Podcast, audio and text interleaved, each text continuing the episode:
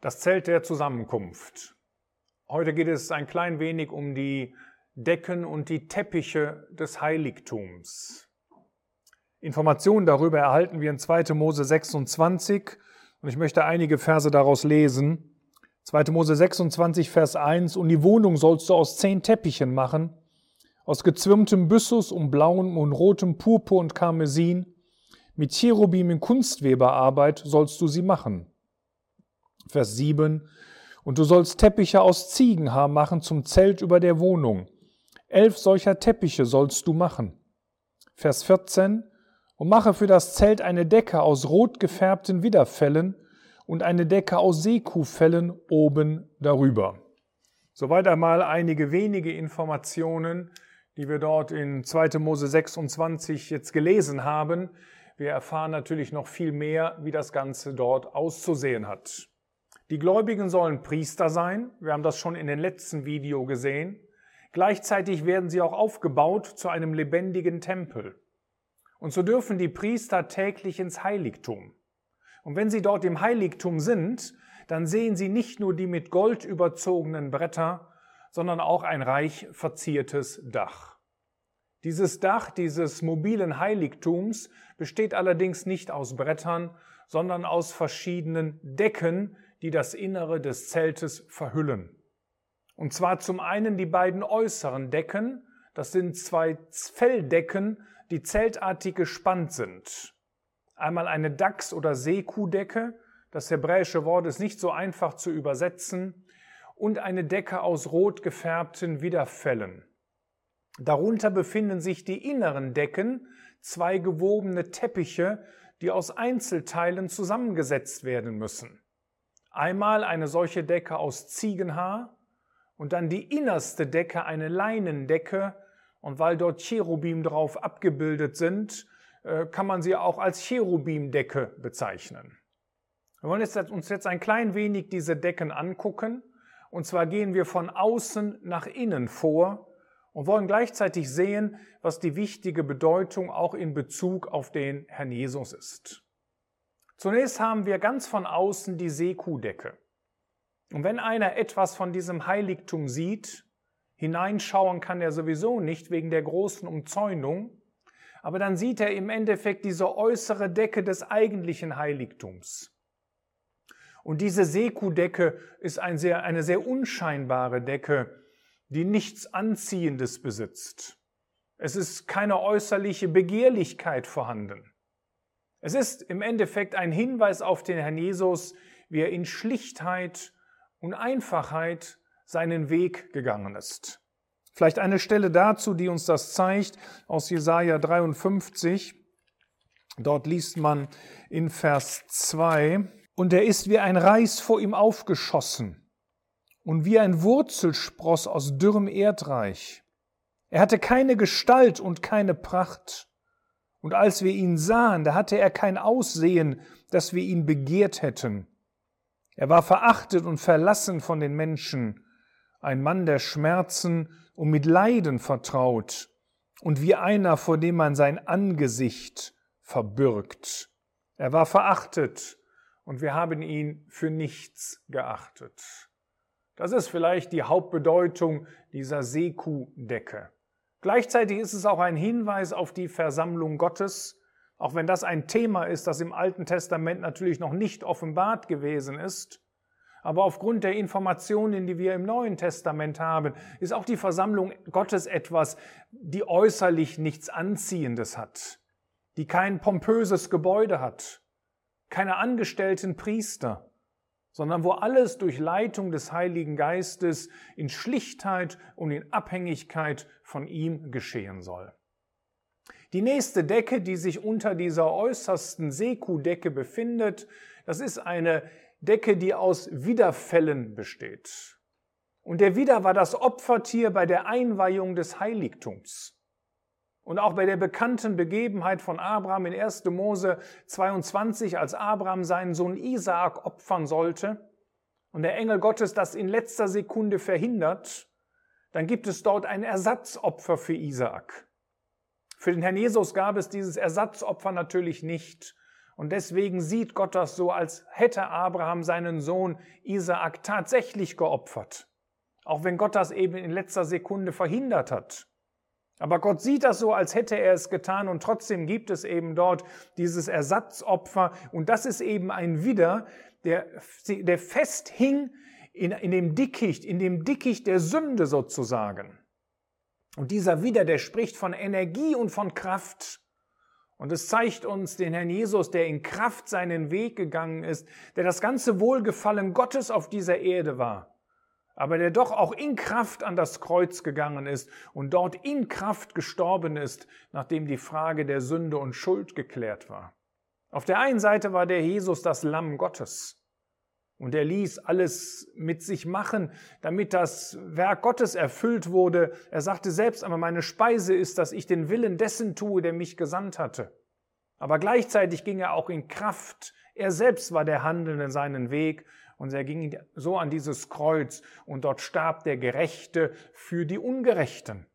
Und das ist wohl die Bedeutung dieser Wiederfelddecke. Dann haben wir als nächstes zwei Teppiche. Und diese Teppiche, die wurden in verschiedenen Streifen hergestellt und diese Streifen mussten zusammengenäht werden. Und das erste, was wir haben, das ist der Teppich aus Ziegenhaar. Und jeder Streifen hatte eine Größe von drei mal zehn Ellen. Und ich denke, da werden zwei ganz wichtige Dinge miteinander verknüpft. Auf der einen Seite die Dreieinheit Gottes, dass dort Gott der Vater, Gott der Sohn und Gott der Heilige Geist ist. Dargestellt in dieser Zahl drei. Und dann auf der anderen Seite in der Zahl zehn unsere menschliche Verantwortung.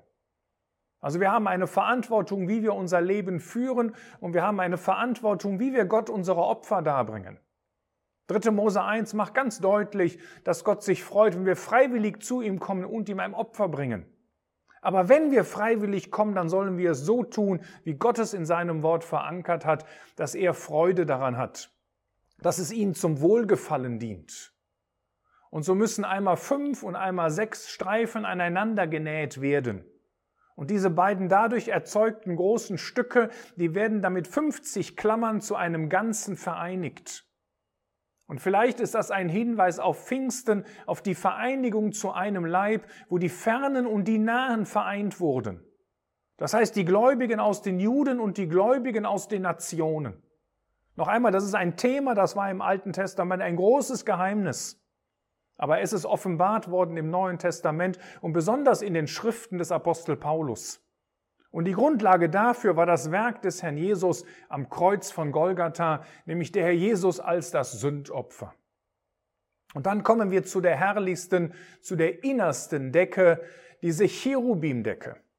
Die Cherubimdecke an sich war eine Leinendecke oder eine Byssusdecke.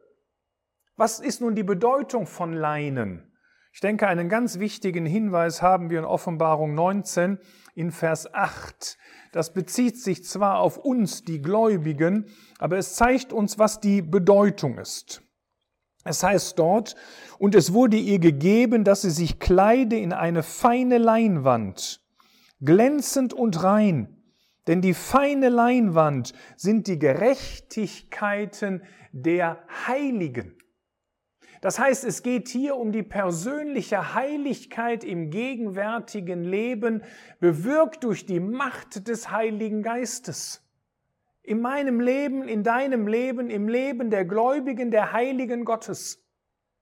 Und wenn ich das beziehe auf den Herrn Jesus, dann spricht diese Leinendecke äh, von der fleckenlosen Heiligkeit, Reinheit und Gerechtigkeit des Herrn Jesus die offenbar, offenbart wurde, die dargestellt wurde in jeder Handlung, die der Herr Jesus tat, in jedem Wort, das er sprach und in jedem Gedanken seines täglichen Lebens. Alles war vollkommen rein und in einer wunderbaren Übereinstimmung mit den Gedanken Gottes. Gleichzeitig haben wir auf dieser Decke verschiedene Farben. Und diese verschiedenen Farben, und jetzt nehme ich die Farbe des Leinens, die Grundfarbe mit dazu, dann haben wir insgesamt vier Farben dort auf dieser Decke. Und sie sind wahrscheinlich ein Hinweis auf den unausforschlichen Reichtum des Christus, wie es uns in Epheser 3, Vers 8 und die Verse 10 bis 11 beschrieben wird und natürlich auf den Herrn Jesus selbst. Auf der einen Seite die Farbe Weiß, ein Bild der Sündlosigkeit des Herrn Jesus. Und wenn ich diese vier Farben auf die vier Evangelien beziehe, dann finde ich dort in erster Linie, wie uns der Herr Jesus im Lukas-Evangelium beschrieben wird, als der vollkommene Mensch, der ohne Sünde ist. Und wenn du das Lukas-Evangelium liest, dann wirst du sehen, wie Gott darüber wacht, dass sein Sohn, der vollkommene Mensch, überhaupt nicht mit Sünde in Verbindung gebracht wird. Darum ist das das Evangelium, wo die Dornenkrone nicht erwähnt wird, die man dem Herrn Jesus aufgesetzt hat. Denn Dornen sind immer ein Bild von Sünde. Und wir haben einige Stellen, ich möchte mal ein paar Verse lesen. Lukas 1, Vers 15, wo es heißt, und schon vom Mutterleib an wird er mit Heiligem Geist erfüllt sein. Eine andere Stelle aus Kapitel 2 äh, in Vers 49, da heißt es über den Herrn Jesus, und er sprach zu ihnen, warum habt ihr mich gesucht? Wusstet ihr nicht, dass ich in dem sein muss, was meines Vaters ist? Vers 52, und Jesus nahm zu an Weisheit und an Größe und an Gunst bei Gott und den Menschen. Und vielleicht noch ein Vers aus dem Ende seines Lebens, wie er uns im Lukas-Evangelium beschrieben wird. Dort heißt es in Vers 40 und in Vers 41, äh, von einem der Übeltäter dort am Kreuz, der anderer beantwortete und wies ihn, den anderen Verbrecher, der auch dorthin zurecht und sprach, auch du fürchtest Gott nicht, da du in demselben Gericht bist. Und wir zwar mit Recht, denn wir empfangen, was unsere Taten wert sind, dieser aber hat nichts Ungeziemendes getan weiß die Reinheit des Herrn Jesus, wie es uns in einer wunderbaren Weise im Lukas-Evangelium beschrieben wird. Die nächste Farbe, die wir dort haben, ist blau, der blaue Purpur. Und der blaue Purpur, die Farbe blau, spricht immer von der Verbindung mit dem Himmel. Und es zeigt uns die Seite, wie uns der Herr Jesus im Johannesevangelium beschrieben wird, als der ewige Sohn Gottes, der im Himmel war und ist und doch auf diese Erde gekommen ist. Johannes 1, Vers 14, und das Wort wurde Fleisch und wohnte unter uns, und wir haben seine Herrlichkeit angeschaut. Johannes 3, die Verse 12 und 13 zeigen uns, wenn ich, wenn ich euch das Irdische gesagt habe und ihr glaubt nicht, wie werdet ihr glauben, wenn ich euch das Himmlische sage? Und niemand ist hinaufgestiegen in den Himmel, als nur der, der aus dem Himmel herabgestiegen ist, der Sohn des Menschen, der im Himmel ist. Und in Kapitel 6, Vers 58 wird uns gezeigt, dass das nicht nur mit dem Herniederkommen des Herrn Jesus aus dem Himmel, obwohl er ihn nie verlassen hat, in dem Sinne in Verbindung steht, aber gleichzeitig auch damit, dass er wieder in den Himmel zurückkehrt, wenn es dort in Kapitel 6, Vers 58 heißt, dies ist das Brot, das aus dem Himmel herabgekommen ist. Nicht wie die Väter aßen und starben, wer dieses Brot isst. Und in Johannes 16, Vers 28 lesen wir dann, und das war die Stelle, die ich eigentlich meinte, äh, dass der Jesus auch wieder in den Himmel zurückgegangen ist. Ich bin von dem Vater ausgegangen und bin in die Welt gekommen. Wiederum verlasse ich die Welt und gehe zum Vater. Das heißt, die blaue Farbe bezeichnet, bezeichnet, äh, äh, zeigt uns etwas von dem göttlichen Ursprung des Herrn Jesus, dass er selbst Gott ist dass er vom Vater auf diese Erde gesandt wurde und dass er wieder zum Vater zurückgegangen ist. Eben das große Thema, wie uns das Johannesevangelium den Herrn Jesus beschreibt. Die nächsten beiden Farben, Purpur und Karmesin, gleichen einander. Das heißt, sie haben einen ähnlichen Farbton und doch sind sie unterschiedlich, denn sie werden von verschiedenen Tieren gewonnen. Der blaue Purpur wie auch der rote Purpur wird von der Purpurschnecke gewonnen, Karmesin dagegen von der Karmesinlaus. Das zeigt uns also gewisse Übereinstimmungen. Äh, beide sind äh, ähm, ähm, Produkte, die, die, die, die, die von Tieren abstammen oder aus Tieren hergestellt werden, haben einen ähnlichen Farbton, aber sie sind doch unterschiedlich. Aber dass man sie, dass sie auch irgendwie zusammenhängen, das zeigt uns, dass der Herr Jesus im Matthäusevangelium einen scharlachroten Mantel, also einen Mantel aus Karmesin bekam, in Matthäus 27, Vers 28. Im Johannesevangelium trug er einen Mantel aus Purpur. Das ist kein Widerspruch. Wahrscheinlich hat der Jesus zwei Mäntel oder sogar noch mehr Mäntel bekommen, die man ihm umhängte, um ihn eben auch unterschiedlich zu verspotten. Auch Herodes gab ihm ja noch ein glänzendes Gewand in Lukas 23, womit er ihn bekleidete. Also auch wenn einige Menschen darin einen Widerspruch sehen, man kann das sehr einfach damit erklären, dass der Jesus verschiedene Mäntel trug. Der rote Purpur, das ist die Farbe der Könige. Das kann man begründen mit einer interessanten Stelle aus dem äh, Buch Richter in Kapitel 8, Vers 26. Da heißt es nämlich, dass die Könige aus Midian Purpurkleider trugen. Das heißt, wir haben hier eine königliche Farbe, die von seiner königlichen Würde spricht. Und das Evangelium, wo uns besonders die königliche Seite des Herrn Jesus beschrieben wird, das ist das Matthäusevangelium. Es fängt schon an, ganz am Anfang bei seiner Geburt in Matthäus 2, als die Weisen aus dem Morgenland kommen. Denn sie stellen die berühmte Frage, wo aber ist der König der Juden? Eine ganz erstaunliche Frage, denn in der Regel wird kein Mensch als König geboren, höchstens als Prinz, dass er mal ein Anrecht auf das Königtum hat. Aber von dem Herrn Jesus heißt es, wo ist der König der Juden? Die Weisen aus dem Morgenland gingen davon aus, dass der König selbst dort geboren worden ist. Nicht umsonst heißt gerade im Matthäusevangelium die Rede von der Stadt des großen Königs. Und auch in den Kapiteln 21 und 23 und auch in der Endzeitrede des Herrn Jesus und auch bei der Beschuldigungsinschrift am Kreuz in Matthäus 27 wird besonders auf die Seite hingewiesen, dass der Herr Jesus der König der Juden ist. Und so finden wir also in dieser dritten Farbe, in der roten Farbe, den Herrn Jesus, wie er im Matthäusevangelium beschrieben ist, als der verheißene König, der besonders für sein Volk in diese Welt gekommen ist und dieses Werk am Kreuz vollbracht hat. Aber dann haben wir noch eine weitere Farbe und das ist die Farbe Karmesin.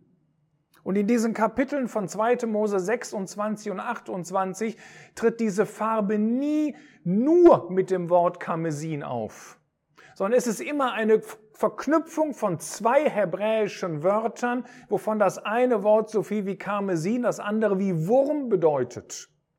Das heißt, das zeigt uns, dass wir hier die Rede haben von der tiefen Erniedrigung des Herrn Jesus, von dem vollkommenen Diener Gottes, wie er uns gerade im Markus-Evangelium beschrieben wird. Wo es selbst heißt in Markus 10, Vers 45, der Sohn des Menschen ist nicht gekommen, um bedient zu werden, sondern um zu dienen. Und der Philipperbrief zeigt uns, dass er sich selbst zu nichts gemacht hat, als der Herr an das Kreuz ging und dort für unsere Sünden gestorben ist. Aber dann endet das Markus-Evangelium damit, dass eben der Herr in den Himmel aufgenommen wurde und sich zur Rechten Gottes gesetzt hat.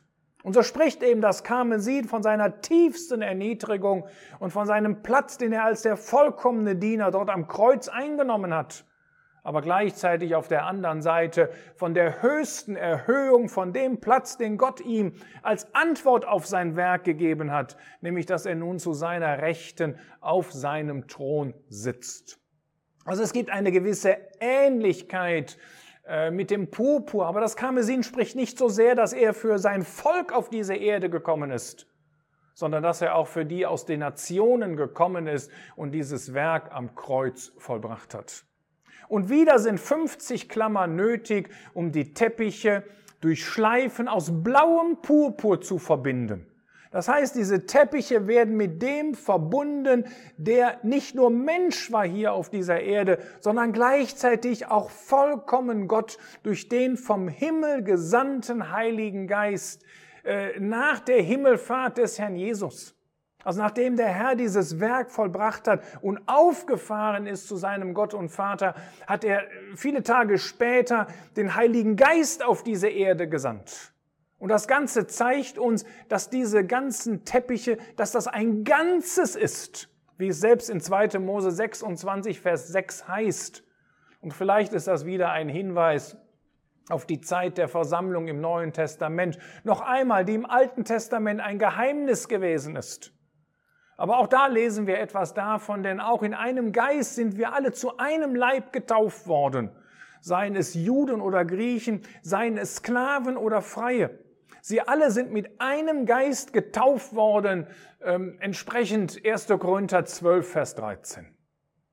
Das heißt also, wir sehen hier etwas von der wunderbaren Einheit, die Gott in seinem Herzen hat, auch wenn davon heute und auch damals wenig zu sehen gewesen ist.